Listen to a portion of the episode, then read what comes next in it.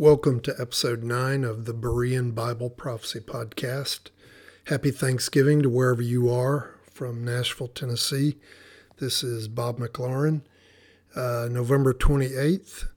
And in this episode, I want to cover really just go into some pure speculation. This is one of those topics that I uh, would chew on privately and really don't wouldn't tell, would not share this with anyone except a fellow watcher for fear of, of being mocked, which, as I've said in the past, comes from the church. The mockers are not outside the church, they're within it, uh, mocking anyone who would dare look for the return of Christ in a, from a near point of view from our lifetime that is that scoffed. So uh, they're fulfilling prophecy. Uh, anyway, uh, what I wanted to bring up was a paper that I had found several years ago by on a on a forum, the Sixth Seal Forum, and it was written by a guy named Mariano Franco. He's from a country in South America. I don't recall where, and I've tried to find him on Facebook and online, could not find him, couldn't get a hint of where he might be and if this was the right guy. But he wrote three articles or, or postings on their forum, and uh, all were all three were very uh, very well done and uh, presented out of the box ideas. Really made you think, and they they had some uh, seemed like they were legit as far as possibility. The one I wanted to present to you is about Purim, and his paper was called Purim Imagery in Revelation 11. And the premise of his paper was he proposes that the gift giving that occurs at the midpoint of the uh, 70th week after the two witnesses are killed by the beast um, wasn't a celebration of Christmas or and and not necessarily a uh, just people exchanging gifts because the beast has overcome the two witnesses, but it was actually a participation in the celebration of Purim. And I've forgotten some of the details of the paper, but I'll, I'll post a link to it where you can find it. And uh, but what he goes on to say is, it appears to be a triple Purim, and I'll back up and just share Purim.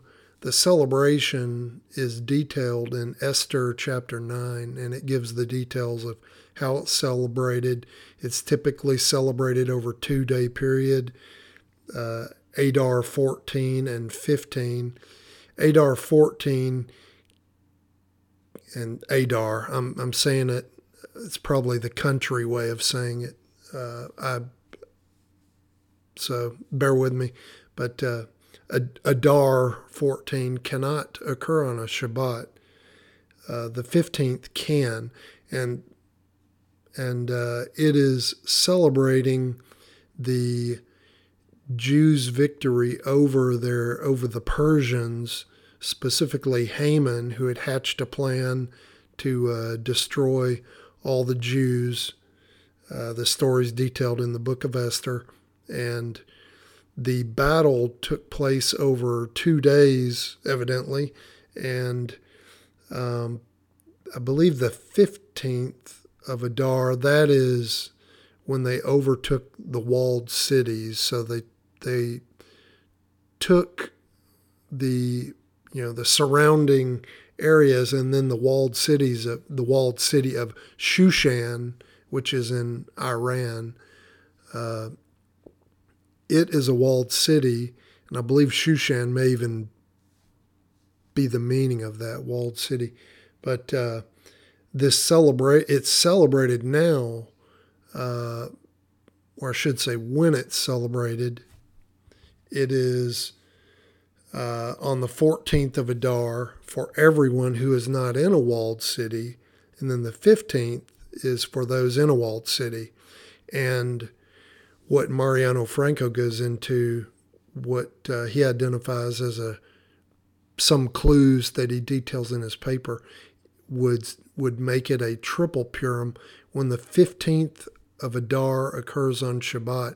It's extended to a third day, uh, third day celebration, and uh, I believe during all the Purims, whether it's triple or not, they they celebrate by giving gifts to each other and specifically portions of food, and uh, some go to the poor, things like that. But uh, the the celebration is specifically celebrating how the Jews there was no hope.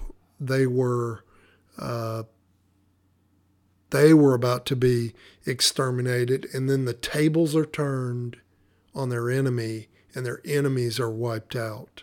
So, what's significant about this holiday at the midpoint? If if this again, it's just total pure speculation, but if this were the case, if they were celebrating a triple Purim, what this would be let's let's drop this or lay it over the timeline of the 70th week, those two or three days uh, at the midpoint, which would be the fifth seal from what we can see in Revelation 6, Matthew 24, Mark 13, and Luke 21.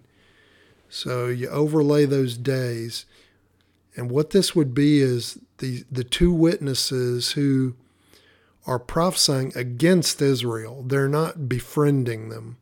They are, uh, because at this point, Israel is aligned with the Antichrist, the, the beast. And uh, so the two witnesses are witnessing against Israel. There, it's been uh, plagues, calling down fire for anybody who opposes them. Um, it's it's been a they have been a nemesis to Israel. And at you know, and at the midpoint, the beast overcomes the two witnesses and their bodies lay in the street. I believe it's three and a half days. Now, and then in Revelation 11, all this is in Revelation 11, but they're seeing celebrating, exchanging gifts, uh, that's in the that's in the scripture there. And it would be fitting that this is the cele- this is the celebration of Purim because they are they've had these enemies that they could not overcome and the beast rises up takes them out and it's a shadow of it's certainly a shadow of Esther in a negative sense for them and the and the double negative is that now the beast turns on them when he sets himself up on the throne and, and calls himself God, sets himself above all other gods and sits on the throne. So, and Jesus in the Olivet Discourse, specifically the major sign, when you see these things, you know, and especially when you see that happen, don't even go up to the rooftop. Get the heck out of Dodge uh, flee. So, uh, with all that, the background on Purim, um, I started looking at what signifies a what makes a triple Purim, and because it's when the fifteenth of Adar falls on a Sabbath, uh, could we find it on a calendar? Again, this is pure speculation, so I I would never I'm a, a pre wrath guy, so I would never look at this as a rapture date. I mean, this is the midpoint. And for me, and to me, being reasonable, I think the scripture most fits a pre wrath model. You wouldn't you wouldn't even be in rapture timing until the sixth seal, uh, the fifth seal being the innumerable uh, martyrs under the altar crying out for, you know, asking when is God's wrath going to commence. So, um, with that, I started looking at when did triple Purims occur. And I did find found them on the calendar, and the the next set of triple Purims, I will say they're not rare, but they they certainly aren't frequent, and they they might only occur a dozen times in a century. I'm guessing based on the numbers I'm seeing, but uh, the next triple Purim is 2021, which I would think is disqualified because I, there's no way I would believe we're already in the 70th week. Um, the next one after that is 2025. And then the next one is 2045, 2048, 2052, 2072. So if this were the case, if if a triple Purim were the midpoint, for me the the next uh, best the the best date to pin this midpoint down. Again, it's not a rapture point, but it's it's really it's the first sign that we can nail down in a 70th week and know for sure is when the abomination of desolation occurs. The other the preceding four seals are kind of up in the air. You don't know when they actually start uh, until you you know you see a specific thing happen uh, looking backwards. So, because they could be gradual, who knows? And they don't have to actually be in the 70th week, the first four seals.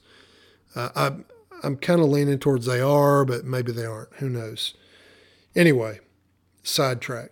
So 2025, and specifically the date on that triple Purim is March 15th, 2025. And so if you back up 1260 days to get the beginning of the 70th week, that puts you at October 2nd, 2021.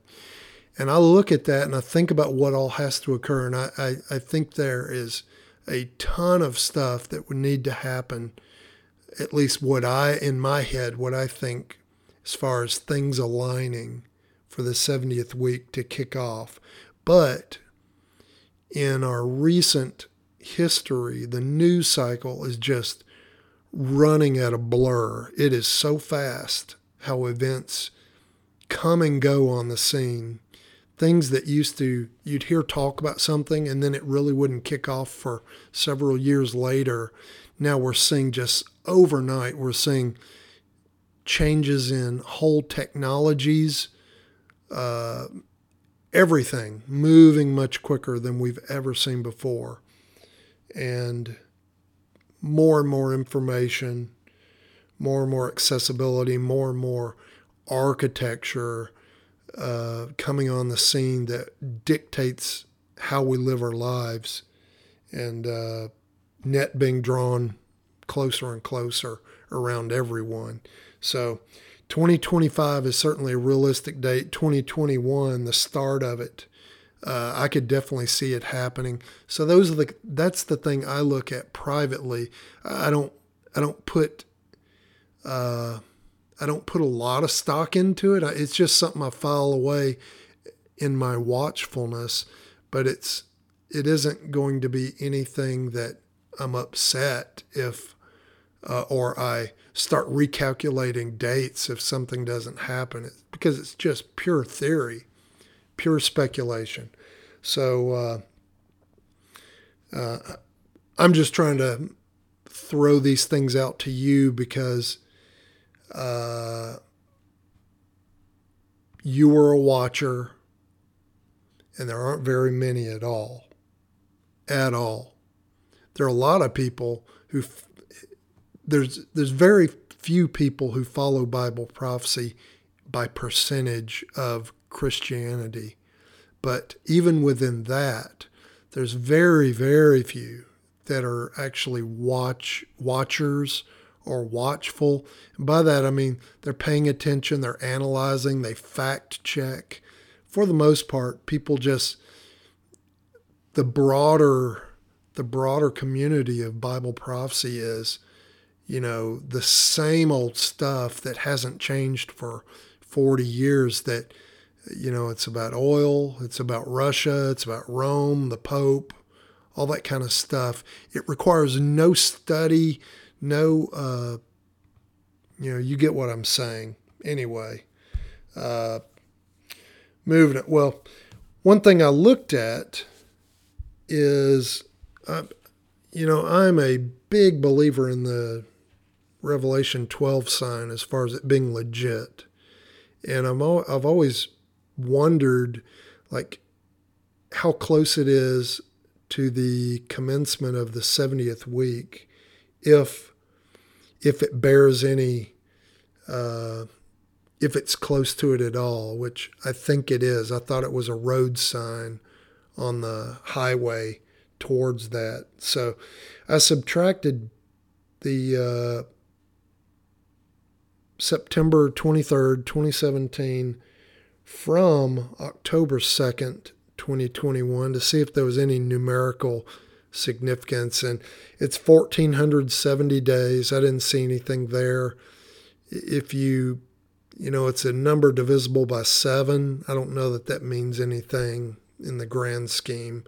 I wasn't going to force anything there. So uh, it, it didn't produce any new thought there for me. So, um, anyway, and then just back to Purim, of why it, why I would prefer, or I should say, expect Purim over a competing theory like Hanukkah.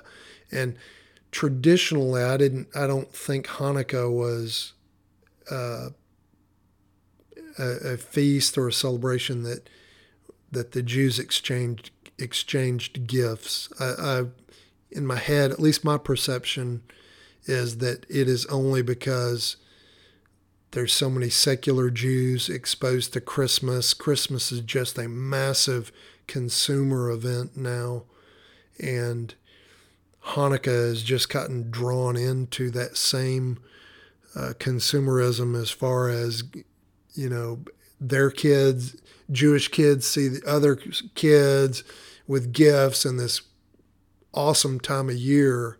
I mean, it's impossible to not get drawn into it. It's a wonderful, wonderful time of year to give and to receive.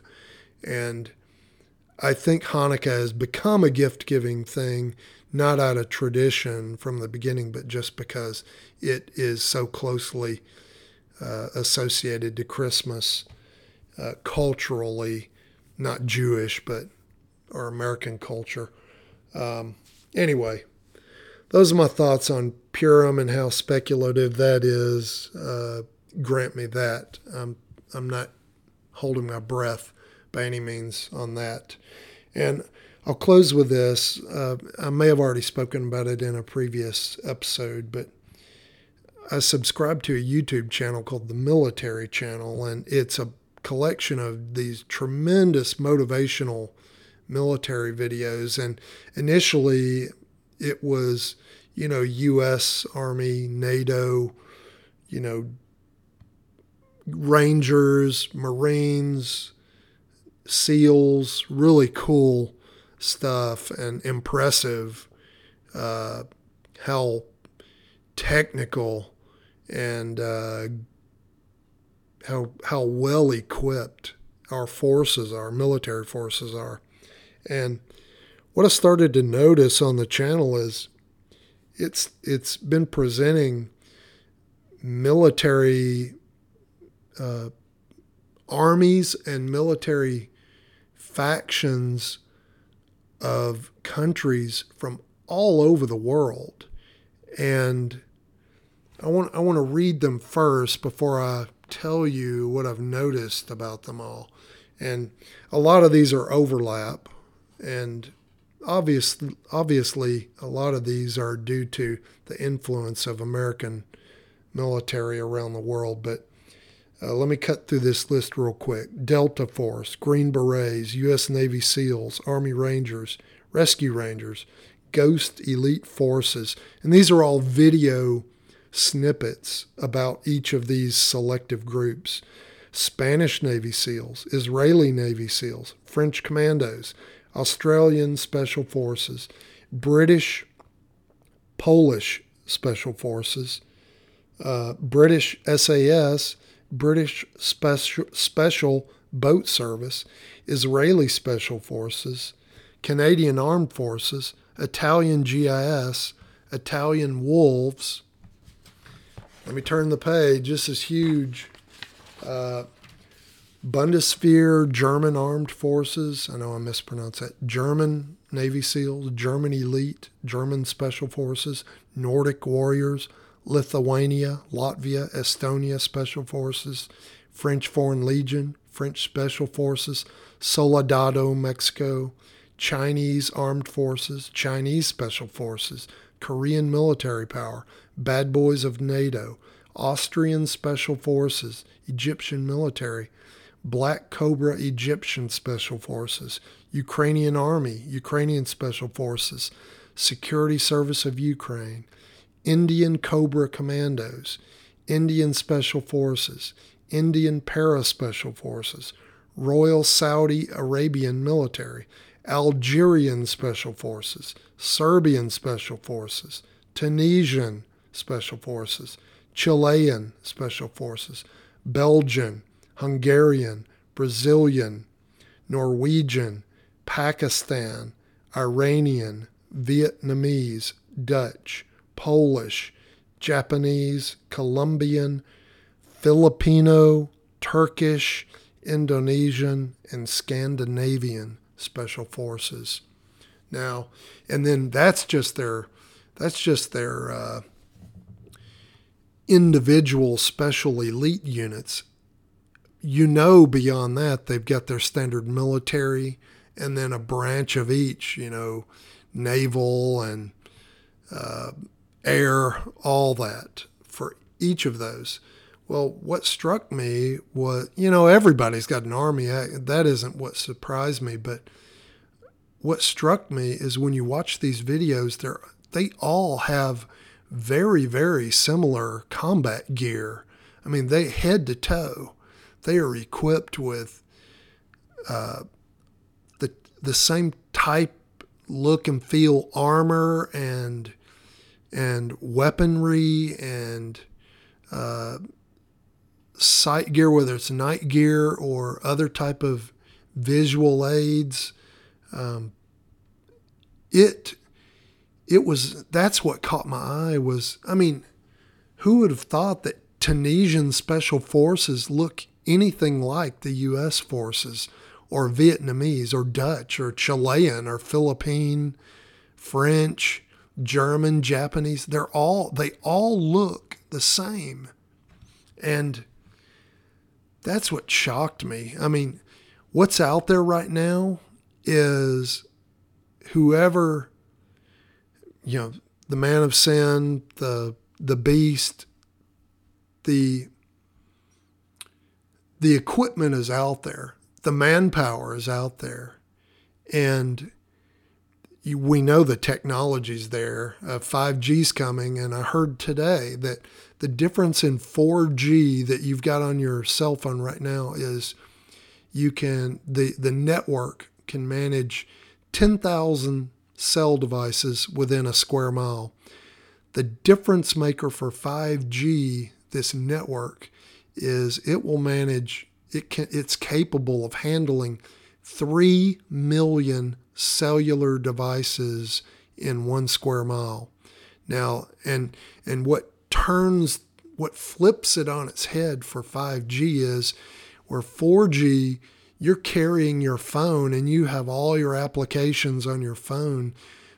The the 5G everything's in the architecture. So the the network contains all the smarts through detection of through facial recognition, through uh, like we've talked in the past, the way you walk, the way you talk, uh, just the the way a human interacts with people, things that you really can't disguise the network is capable now due to the sensors that are that are capable of being added to this system without overloading it that you don't you won't have to carry a phone or a device anymore now we're we're a little bit from that but I mean, China's already far down that road.